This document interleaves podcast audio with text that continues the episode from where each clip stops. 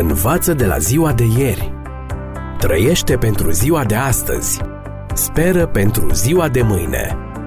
Ascultă emisiunea Timpul Speranței și vei căpăta speranță în ziua de mâine.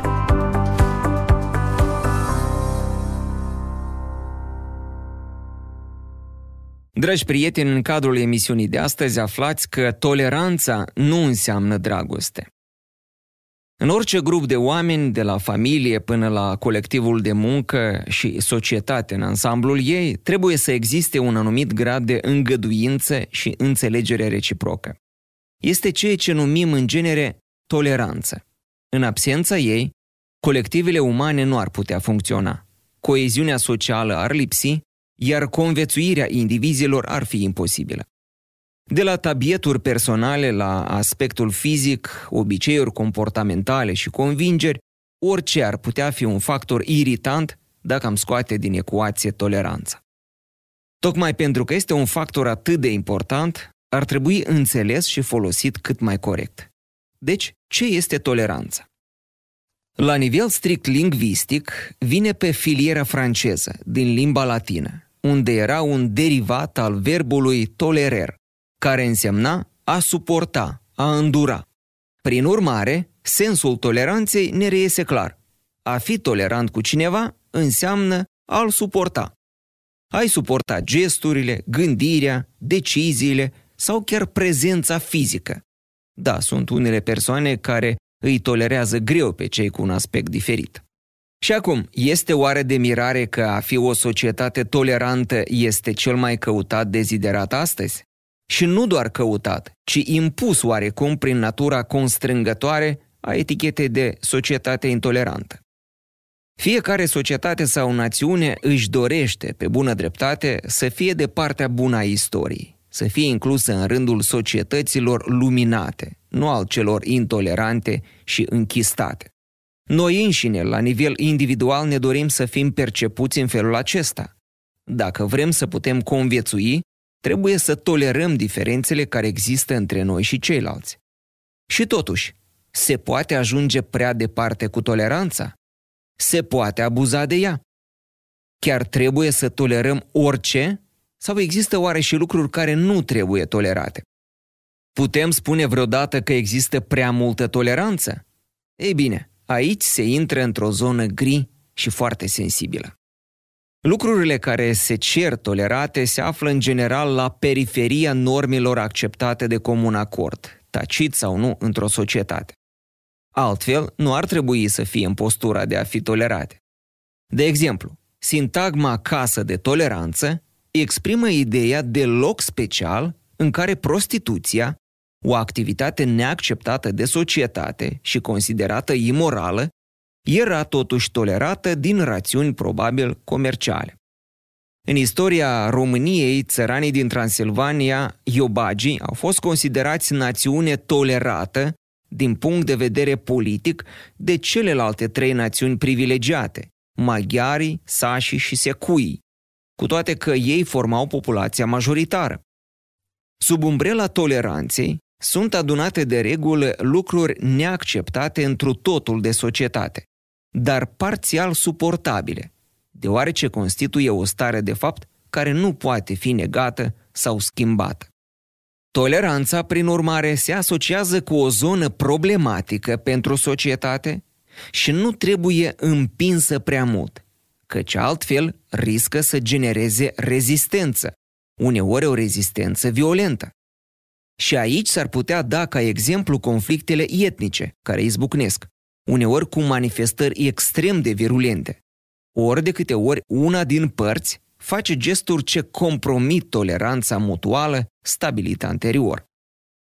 Dragi prieteni, nu orice deviație de la normele traiului în comun trebuie tolerată.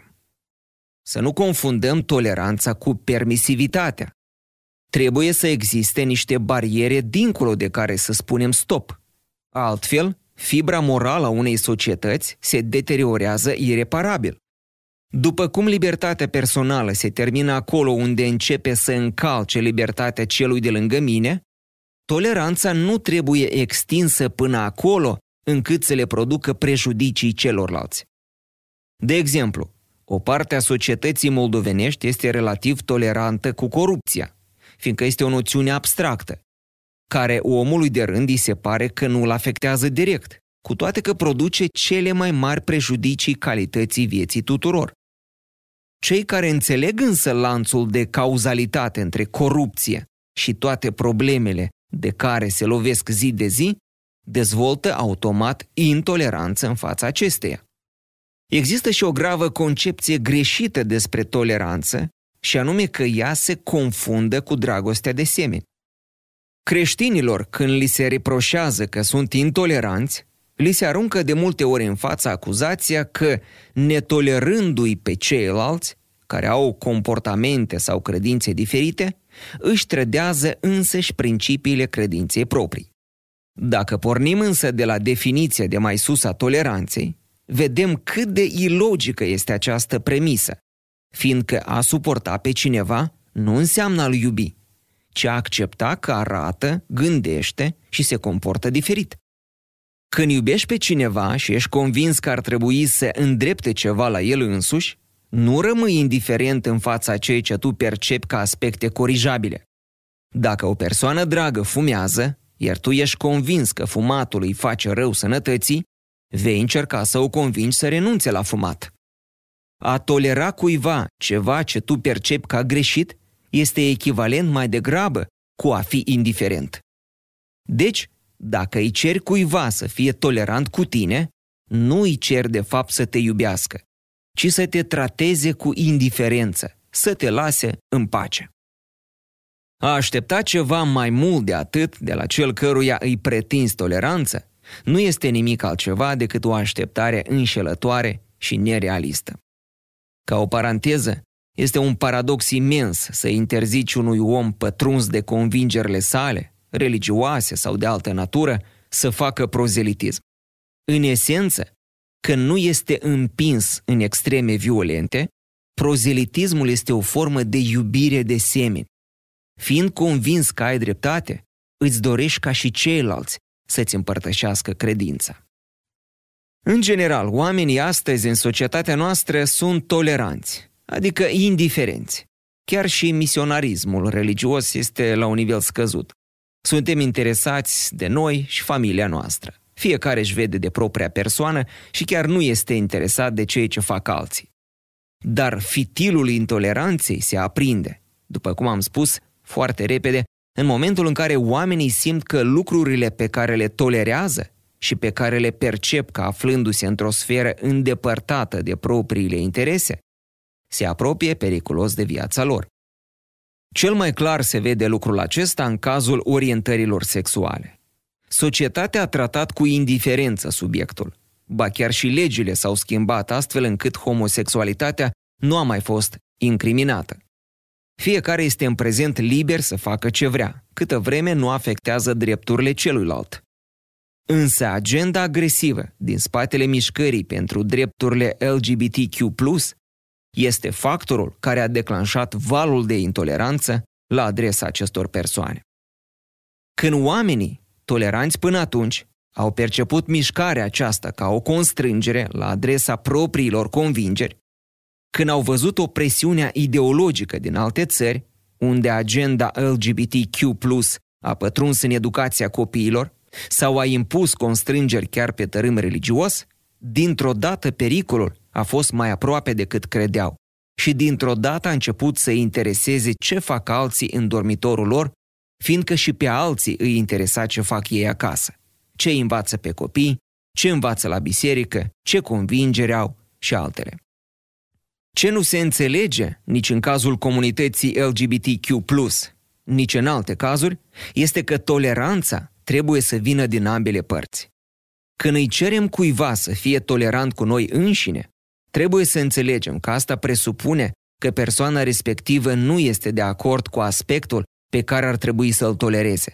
Altfel, nu ar trebui să fie tolerant în privința aceasta. Asta înseamnă că și noi, la rândul nostru, trebuie să fim toleranți cu convingerile sale diferite. Nu suntem de acord cu ele, ni se par greșite, însă și celălalt este în aceeași situație. Nu este de acord cu noi, îi se pare greșit ceea ce facem sau gândim.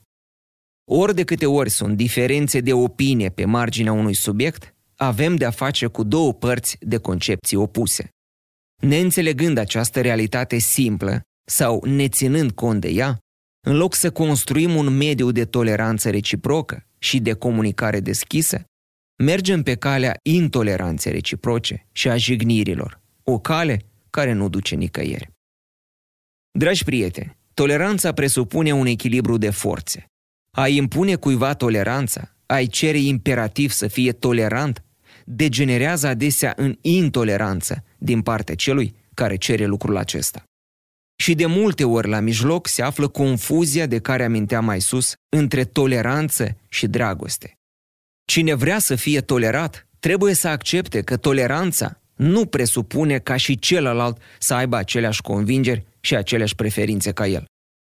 Cine vrea să fie iubit, trebuie să accepte că iubirea presupune ca celălalt, care are cu totul alte convingeri, să facă eforturi de a-i demonstra că greșește, după cum el însuși încearcă același lucru.